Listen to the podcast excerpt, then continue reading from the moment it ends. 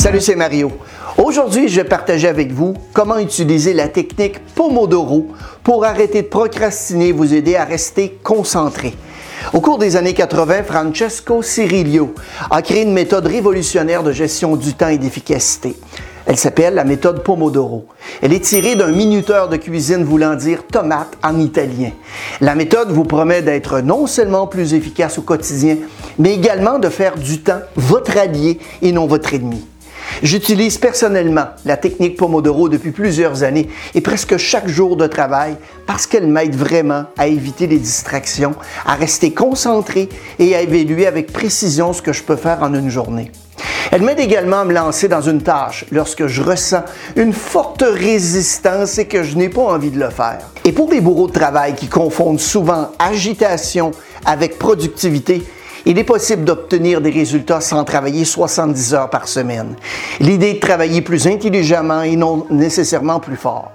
La technique Pomodoro est une stratégie de productivité qui consiste à travailler pendant 25 minutes d'affilée sans être dérangé et faire une pause de 5 minutes après. Chaque session de 25 minutes s'appelle un Pomodoro. Une session de 25 minutes est donc égale à un Pomodoro.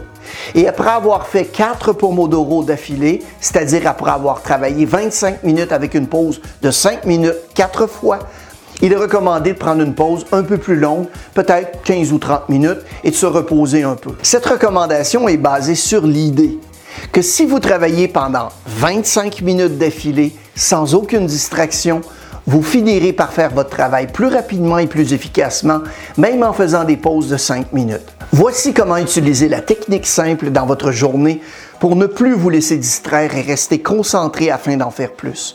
Je trouve personnellement que la technique Pomodoro est la plus puissante lorsque vous planifiez vos Pomodoro à l'avance. Et personnellement, j'adore faire ça la veille. Et si vous prenez quelques minutes pour planifier à l'avance, vous obtiendrez le meilleur rendement possible, évidemment, de la technique Pomodoro.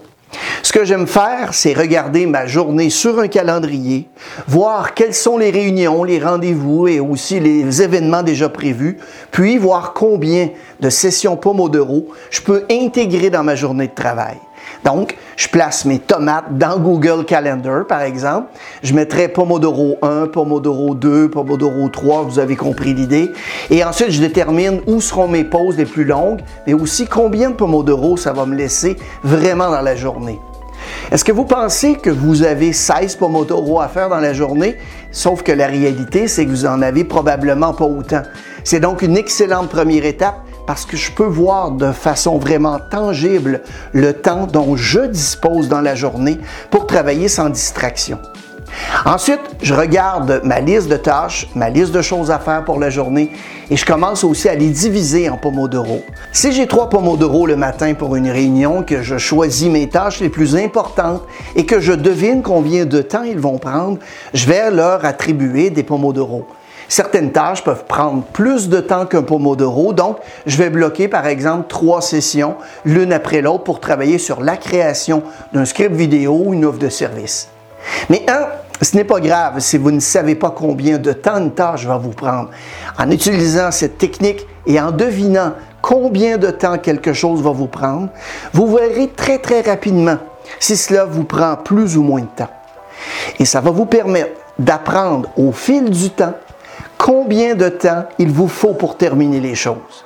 Pour l'instant, il suffit de se baser sur votre expérience, sur la rapidité avec laquelle vous pensez pouvoir travailler ce jour-là. Vous auriez pu historiquement dire que vous alliez travailler sur une tâche toute la journée, sauf qu'à la place, vous pourrez dire maintenant, OK, je vais essayer de faire cette tâche en trois pomodoro et vous allez la planifier et baser votre journée autour de ça. Maintenant, lorsque vous vous asseyez pour le faire, soit vous travaillez un peu plus vite parce que vous avez une contrainte de temps, soit vous vous rendez compte qu'il faut vraiment plus ou moins 4 pomodoro. Vous pouvez alors ajuster votre plan la prochaine fois. D'une manière ou d'une autre, vous commencez à apprendre combien de temps? Les choses vous prennent, ce qui en fin de compte va vous permettre d'avoir une meilleure planification et d'utiliser la technique Pomodoro à l'avenir. J'aime aussi utiliser la technique Pomodoro lorsque j'ai une liste de choses à faire qui est très chargée, car vous pouvez très rapidement voir où vous vous êtes trop engagé et ce que vous devez changer. Vous pouvez regarder la journée que vous avez planifiée et voir que vous ne pourrez pas nécessairement accomplir toutes vos tâches et ça va vous donner une chance de réorganiser les choses à l'avance.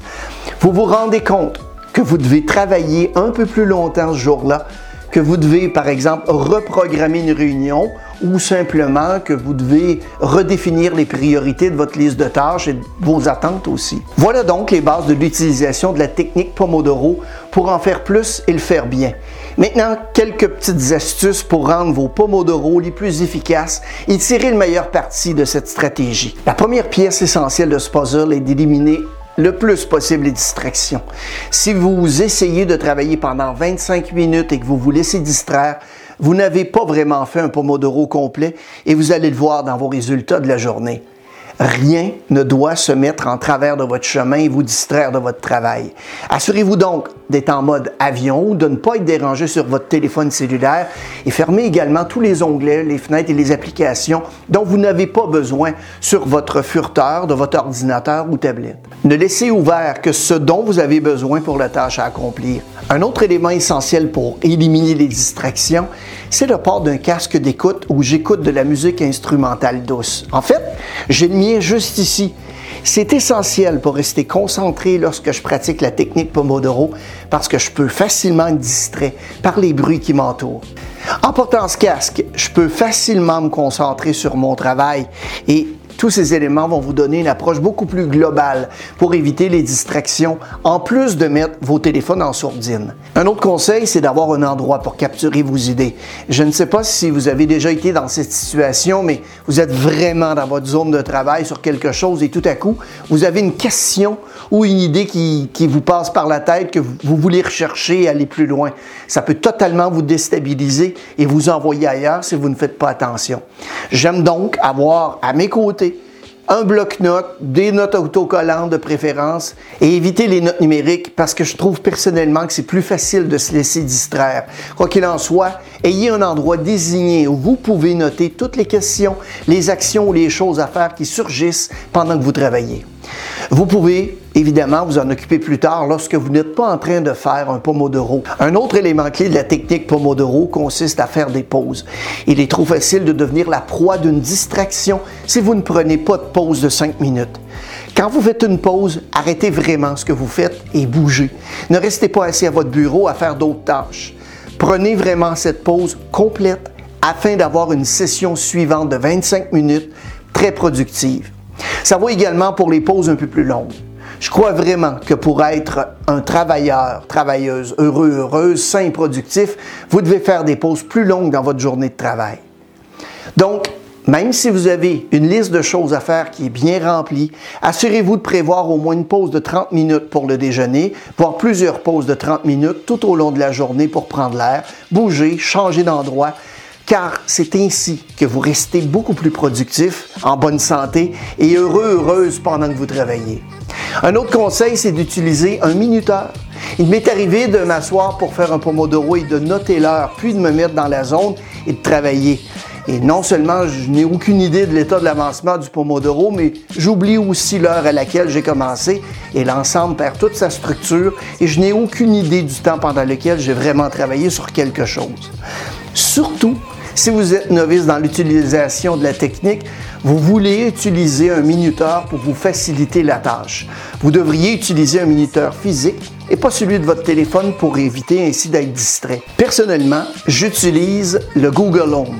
OK Google, décompte de 25 minutes. L'utilisateur d'un minuteur physique est vraiment utile et tangible. Ça vous permet de ne pas être distrait par le fait de vérifier l'heure constamment.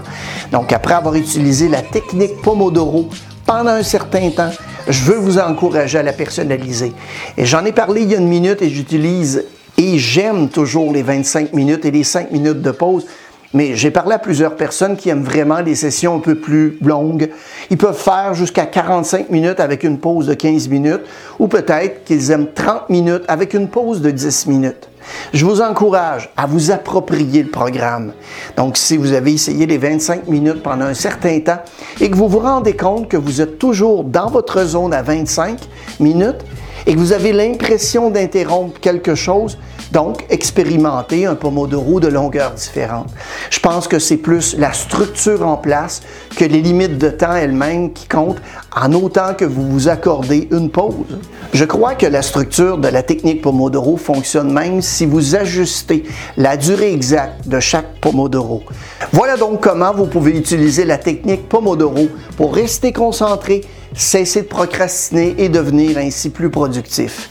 Maintenant, je veux vous lire. Est-ce que vous avez déjà utilisé la technique Pomodoro, une autre stratégie de productivité similaire pour accomplir plus de travail?